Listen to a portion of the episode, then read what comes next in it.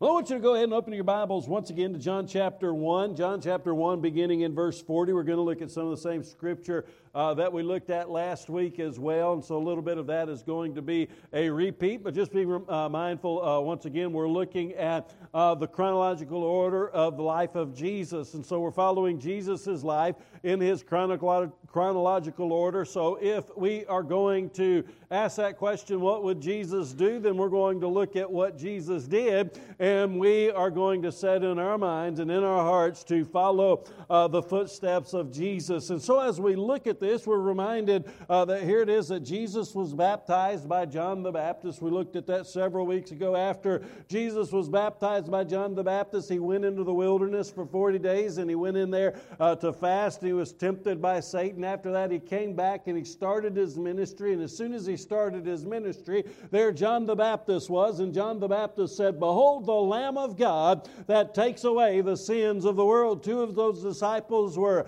uh, there standing with John the Baptist, as he said this, he actually said this two days in a row, as the Word of God uh, tells us. He said this one day, then the next day, two of his disciples were standing there with us. He said it again the very next day, as we looked at next, uh, last week, as being a witness for Jesus Christ. Behold, the Lamb of God that takes away the sins of the world. So, two of those disciples stopped following John and they started following Jesus. And so that's where we pick up once again in, in first in John chapter 1, beginning in verse 40. John chapter 1, beginning in uh, verse 40. I tell you what, let's go ahead and read verse 39.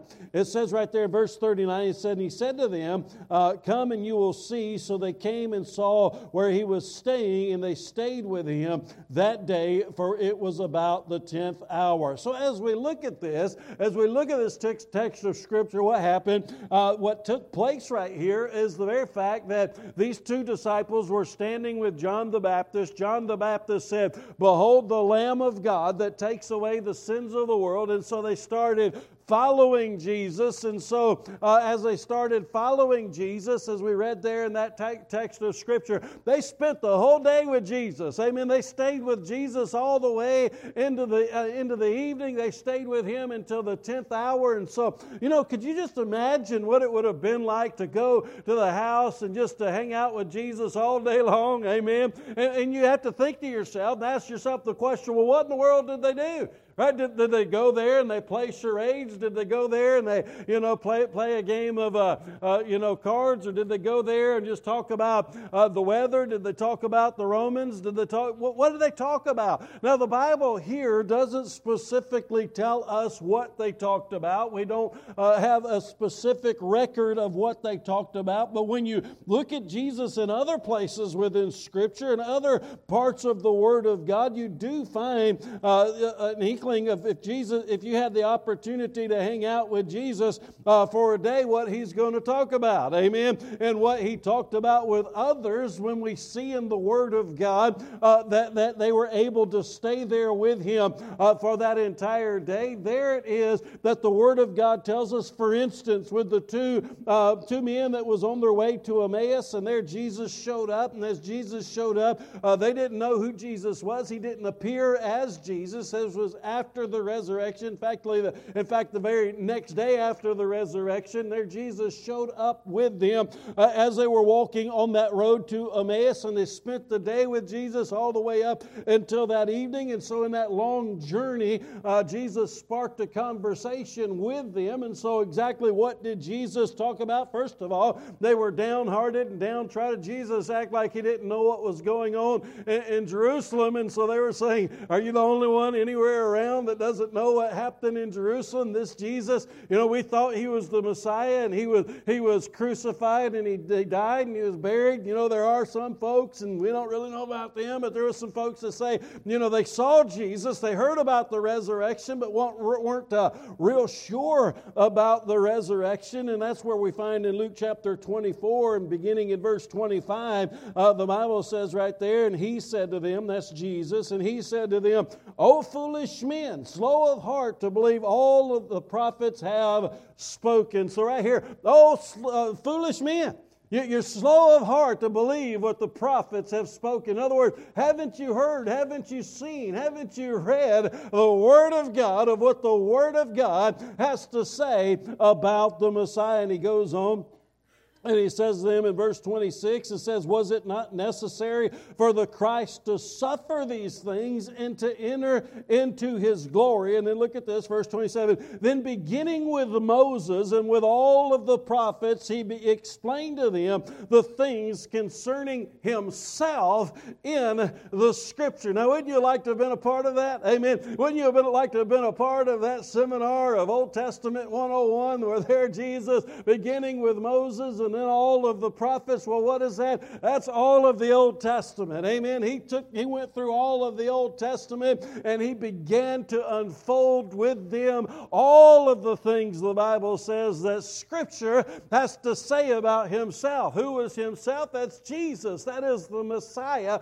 That is the Christ. And so there on that road to Emmaus, as Jesus was walking alongside them, he began to unfold the Word of God that this is what the Word of God has to say about Jesus himself. Now, again, they didn't realize it was Jesus. Amen. It wasn't until later on in the day, right before he left them, he uh, made himself appear to where they could see them, and, and then all of a sudden he just disappears, right? He just disappears, and they said to one another, Weren't our hearts burning within us this whole time that he was with us? And so, you know, I, I would have loved to have heard the things that Jesus had to say to them, but guess what? We are blessed and privileged to have the very words in which Jesus was teaching. Amen. The truth of the Word of God. Of course, that was the Old Testament scriptures. And then we find that as Jesus uh, uh, disappeared, they go back into Jerusalem. They hurry back. They've got to tell everybody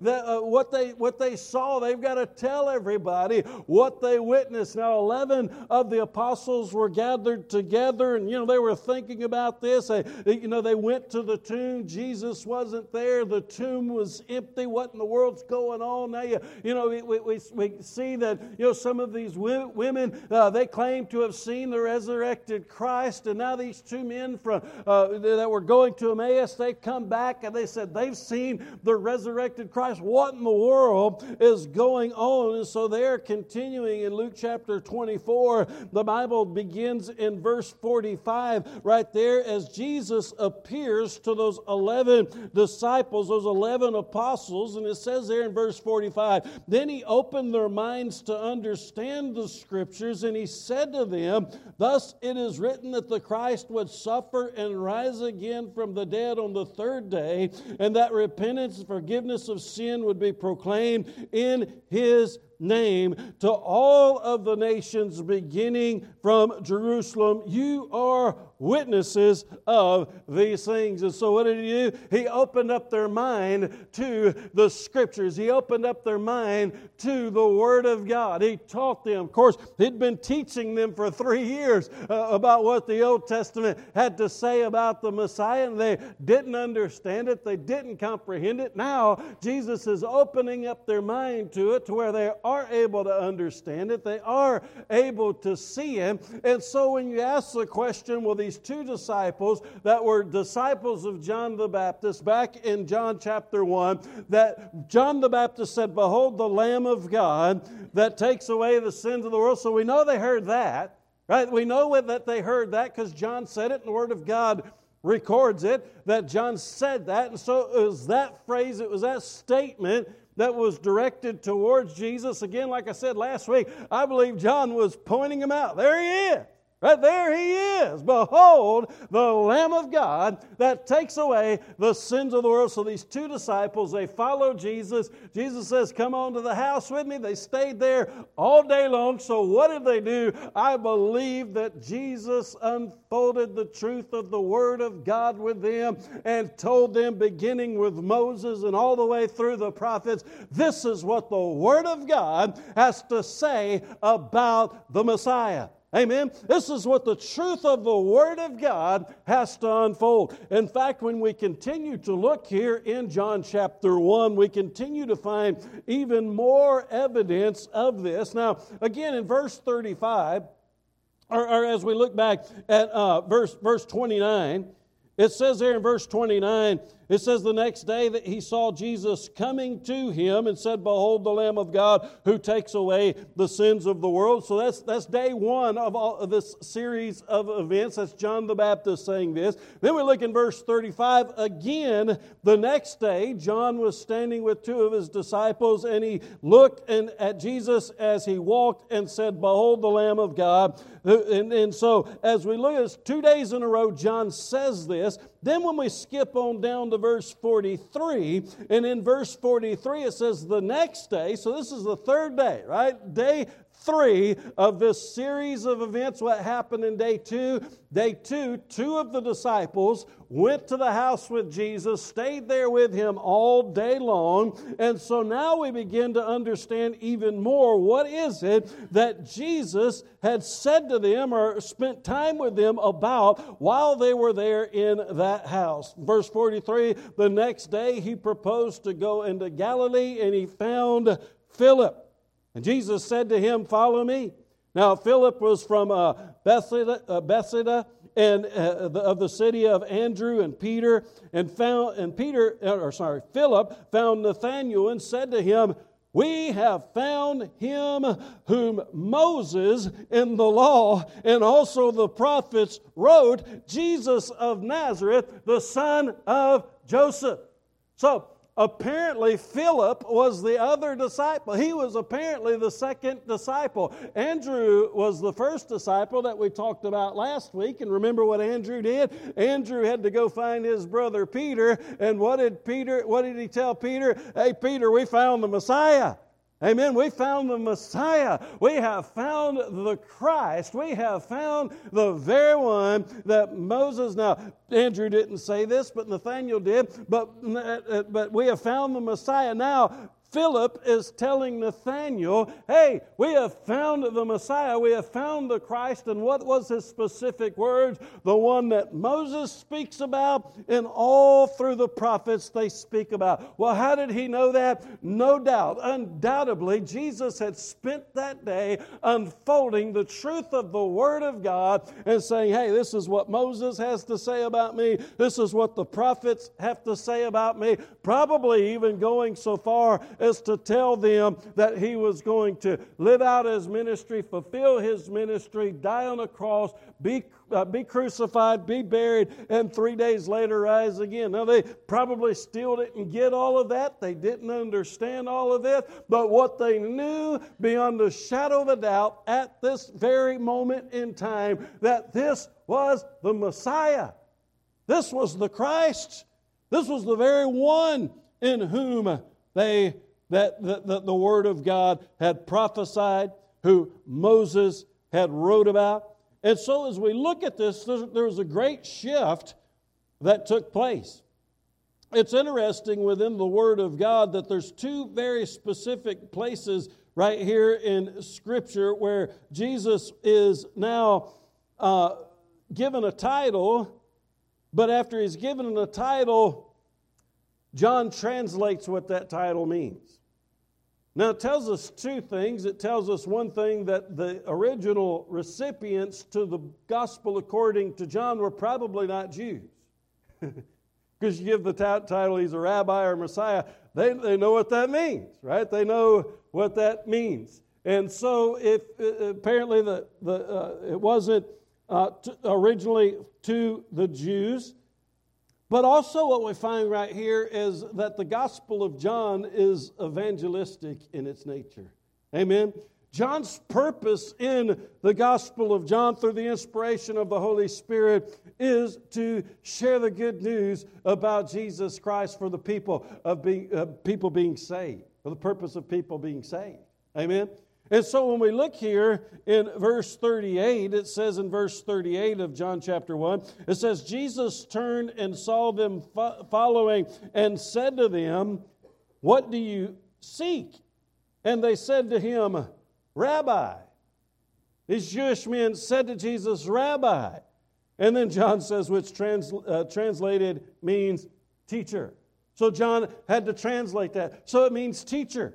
Now, rabbi is a very common phrase. It's a very common term. It's commonly, it was commonly used in Jesus' day by those who were teachers, right?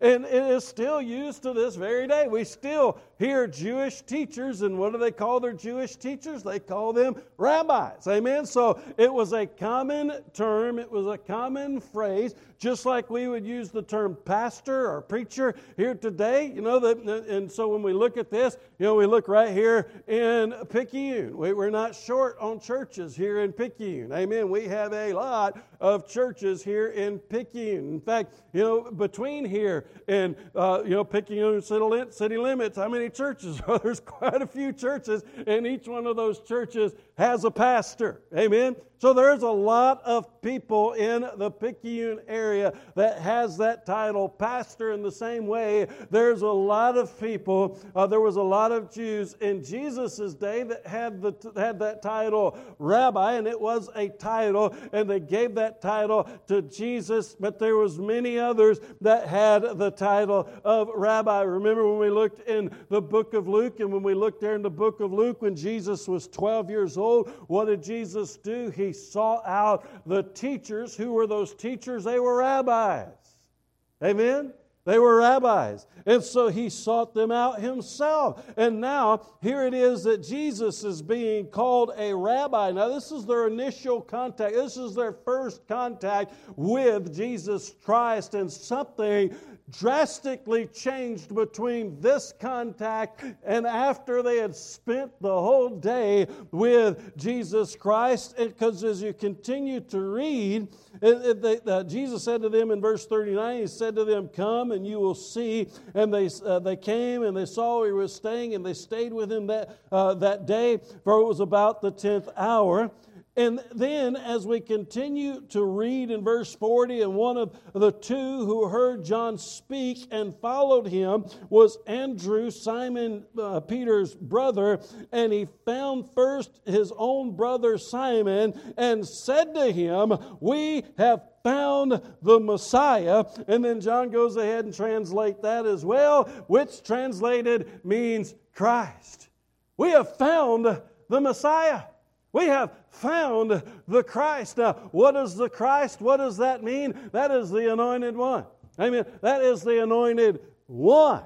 And there is only one anointed one. Now, Jesus himself said that many are going to claim to be the Christ, many are going to claim to be him, but he is the only one.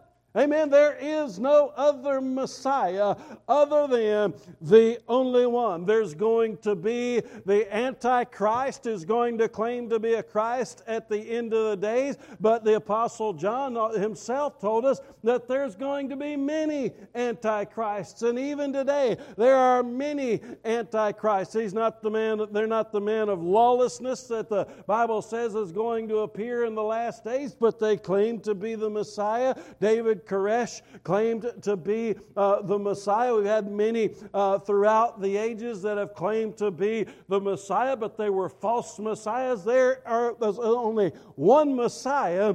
There are many rabbis, however, but there's only one Messiah. There's only one Christ. And here it is Andrew says to Peter, We have found the one. And now Philip says to Nathanael, We have found the one.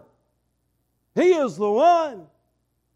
And how do they know that He is the one? Because they looked into the Word of God. Jesus taught them the Word of God, taught them the teachings of Moses, taught them the teachings of the prophets, and said, These are the things that, that uh, uh, the Bible, that the Word of God, that those Old Testament scriptures, of course, it was the only scripture that they had at that time, that points to who the Messiah is going to be. And they came to that point in faith of saying, you know what? He's the one. Amen. He's the one. He has to be the one. There, there can't be another one. He is the one. It's interesting here is also that we find what the Word of God, and remember I said last week that the Gospel according to John is not necessarily in chronological order. And here's one of those instances where it's not necessarily in chronological order because this didn't exactly happen at this time. Remember, as I said last week, that John is more interested in the message, not that the other three gospels aren't interested in the message, of course they are, but they give it in a more of a chronological order. Here it is that, that uh, John is more interested through the inspiration of the Holy Spirit to tie in the message rather than being all that concerned about chronology. And so, what does he do right here? He, he brings Simon into the picture, he brings Peter into the picture. Andrew finds Peter, he finds Simon.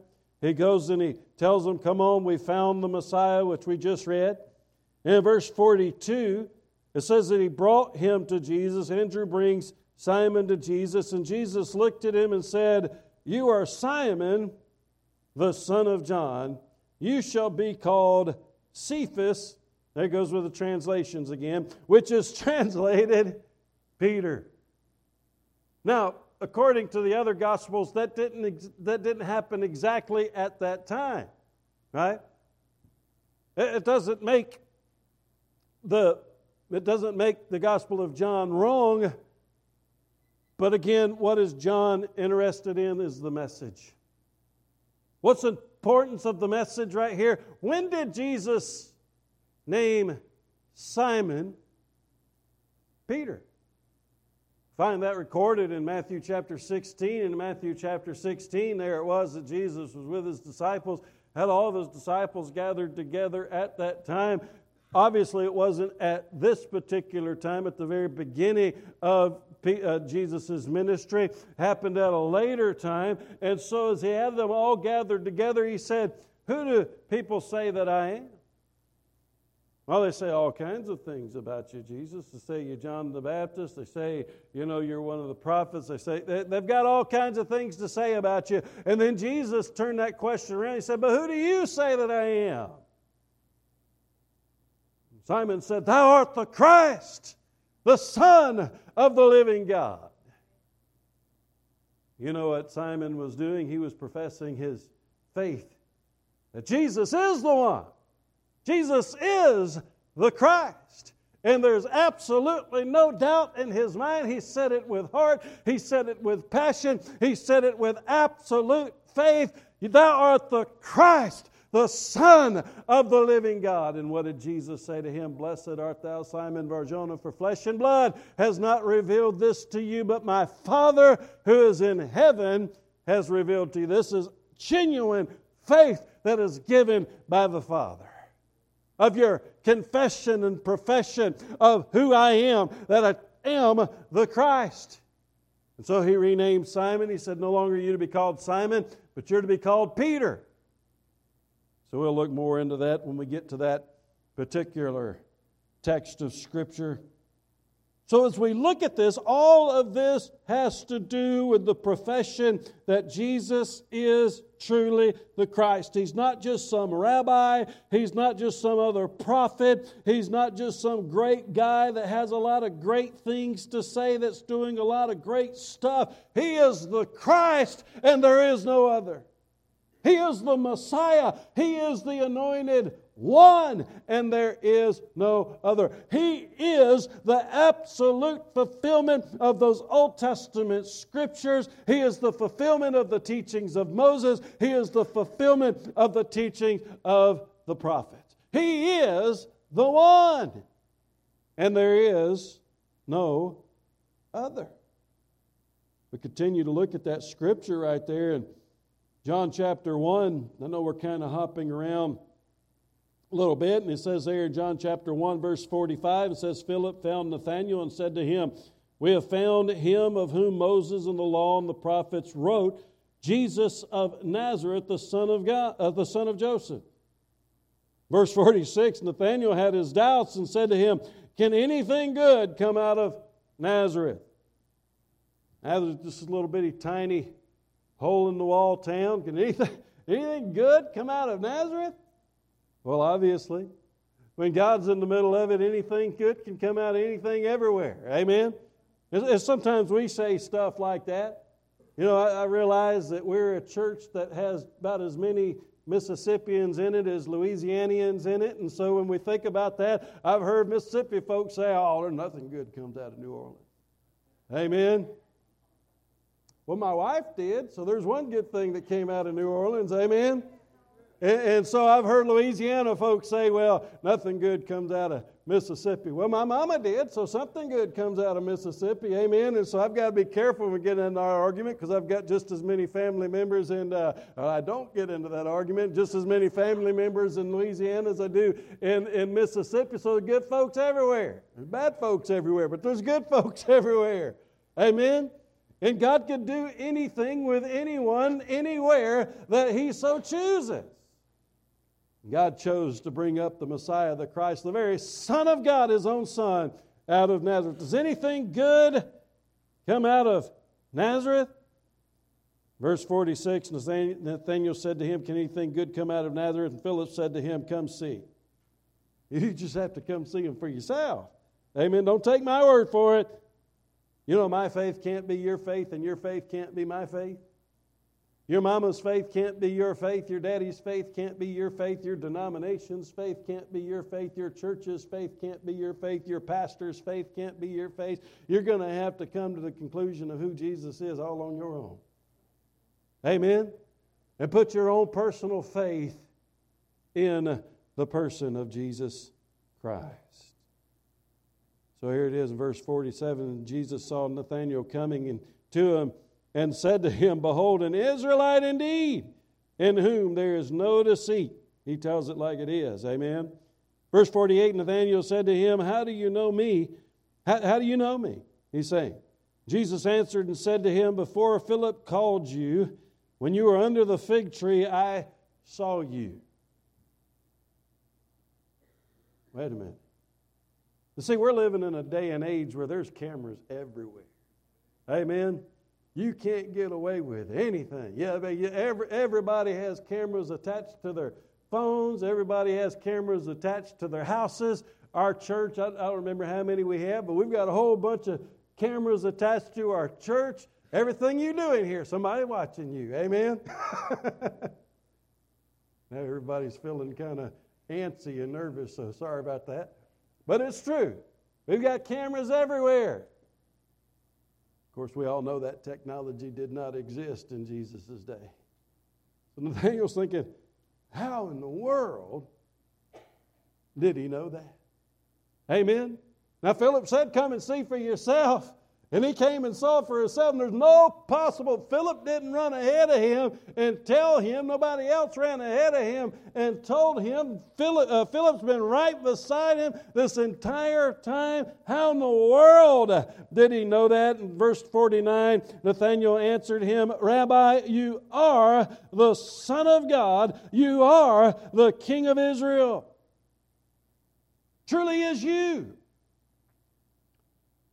So when we understand this, because of what he saw in Jesus, hadn't been taught yet, but because of what he saw in Jesus, oh, this has got to be you. Has to be you. Can't be anybody else. And then Jesus said in verse 50, he said, Jesus answered and said to him, Because I said to you, that I saw you under the fig tree, do you believe you'll see greater things than these?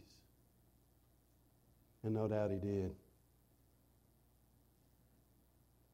But is it because of what we see? Or because of what's recorded in the Word of God? See, our eyes can deceive us. Our hearts can deceive us, our emotions can deceive us. All of those things can deceive us. And Jesus said to this Jewish young man who knew the scriptures, who knew the Word of God, been taught it all of his life, he said to him in verse 51, he said to him, Truly, truly, I say to you, you will see the heavens open and the angels of God ascending and descending on the Son of Man. Ooh, what did Jesus just do? Jesus reminded him of Genesis chapter 28. Of course, they didn't have their Bibles numbered at that time.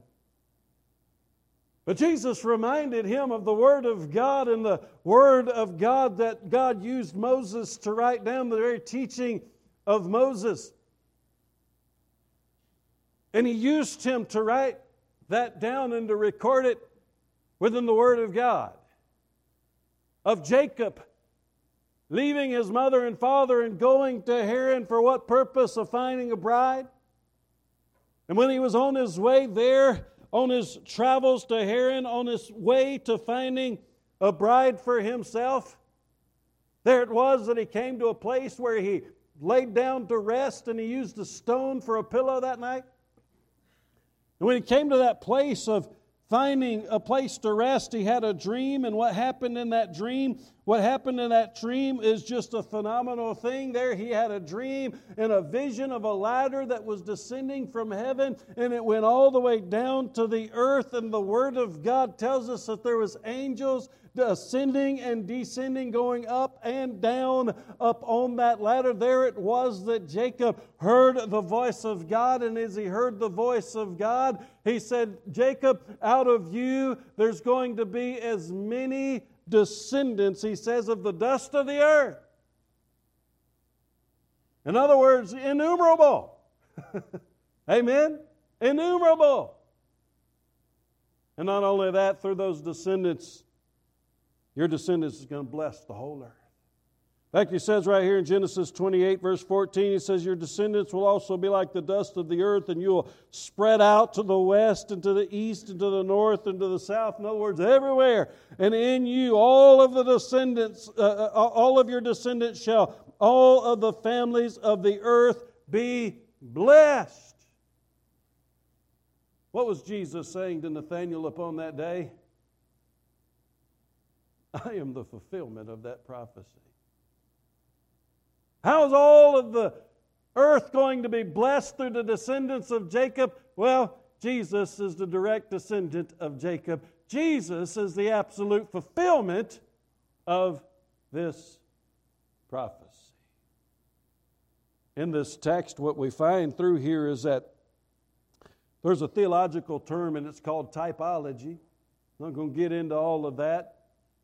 But we see something in the Old Testament, and that something that we see in the Old Testament directly points us to who Jesus is. Guess what? The ark completely fulfills the purpose and the person of Jesus Christ. The tabernacle, the temple, completely fulfills the purpose and the person of Jesus Christ. They are a type of what is to come and what has come through the person of Jesus Christ. In fact, the Word of God says it this way. Verse in Colossians chapter 2 and verse 16 and 17. No one is to act as your judge in regard to food or drink or in respect to festivals or new moon or a Sabbath day, things which are a mere shadow of what is to come. But the substance belongs to Christ. All of those Old Testament things, every one of them, every single one of them are a shadow of things to come. But the substance belongs to Christ. Sometimes when we get the grandchildren over at night, we'll, uh, they'll spend the night. Sometimes we'll do shadow puppets with them. If anybody's ever done a shadow puppet, you'll realize the further you get away from the light, the less clear that shadow is. But the closer you get to the light, the more clear that shadow is. Amen? So then, the Garden of Eden, when there it was, the very first prophecy was given of the woman's seed crushing the head of the serpent's seed. If we didn't know the rest of Scripture, we'd be like, what in the world is that talking about? what in the world does that even mean? But in the Old Testament, the closer and the closer and the closer they got to the coming of the light, whose light? Jesus is light. The more and more and more clearly they were able to see by the time the apostles came along, they said, He is the one. He's the one. Can't be anyone else. He's the one.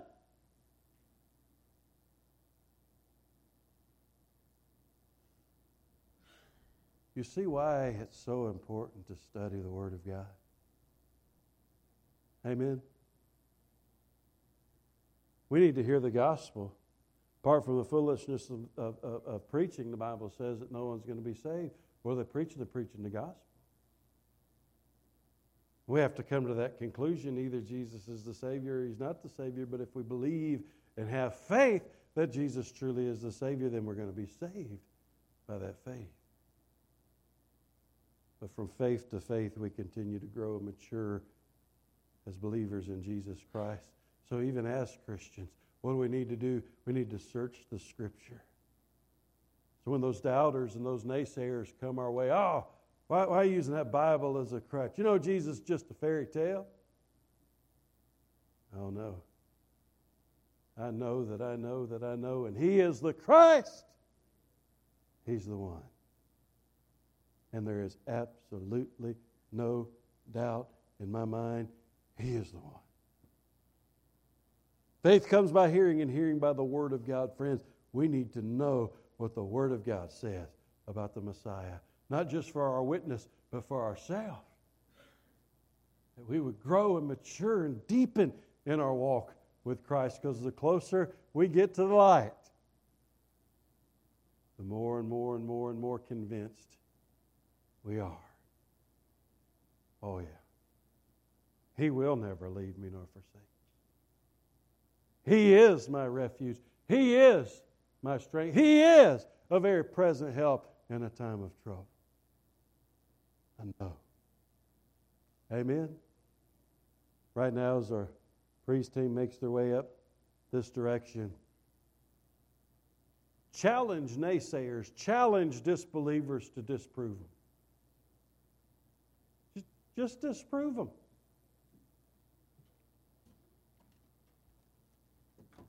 Somebody asked me this morning about uh, Criswell, who was the pastor of uh, First Baptist of Dallas for years. But he used to be an atheist. You know what he did?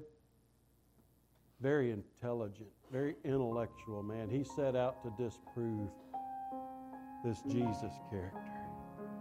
This fairy tale, I'm going to disprove him. Guess what he did? he discovered, no, you can't do that. And he's written many, many, many books that show his proof of how true Jesus is. He said, I know Jesus is as real as the setting and the rising of the sun. Amen. Josh McDowell was a college student. Had a lot of friends that tried to witness to him and share the gospel with him. And he said, You know what? I'm going to law school. I'm going to use all of my skills as a lawyer to disprove them and make my friends just leave me alone and show them how foolish they really are. You know what he did? He came to the conclusion no, you can't disprove Jesus. He's real. He got saved and an on fire Christian. One of the very first books he wrote was a book called Christianity, Hoax or History. It documented his progress through that time. Lee Strobel an editor in chief of the Chicago Tribune. He knew how to research stuff. Back then we had journalists, amen, and they knew how to research stuff. His wife became a Christian. He was an atheist. I'm going to prove her wrong. Found out he couldn't. He's an on fire Christian. He wrote the case for Christ. There's also a movie about that. Now, I recommend you watching it. But as you stand this morning, That could be your number one argument for an atheist. Just disprove them. And really disprove. I mean, don't just say in your own mind, because thus saith you. Do your research. See what you conclude. But as a Christian, friends, every day we need to be doing our research. Is he really who he says he is? You better believe it. You better believe it. Maybe you're here today and you're not a Christian. Friends, I invite you to come to know Jesus as your Lord and Savior. Come to know Him today. Put your faith and trust in Him. Say, Well, I don't know what to do. So all you have to do is put your faith in Him. Just like they did. He is the Christ. We know it. Just put your faith in Him. Come forward and let me know. That won't save you, but friends, I want to know. Amen. Just putting your faith in Him would save you. If you're a Christian today, you're struggling with doubts. You know you're a Christian, but you're having some struggles and some certain things. I'll pray for you. I'll be glad to counsel you. But friends, you need to dig into the truth, and the truth will set you free. Amen. It'll set you free. Right now, whatever you're dealing with, anything else, even if it hadn't been mentioned, you come as God so leads.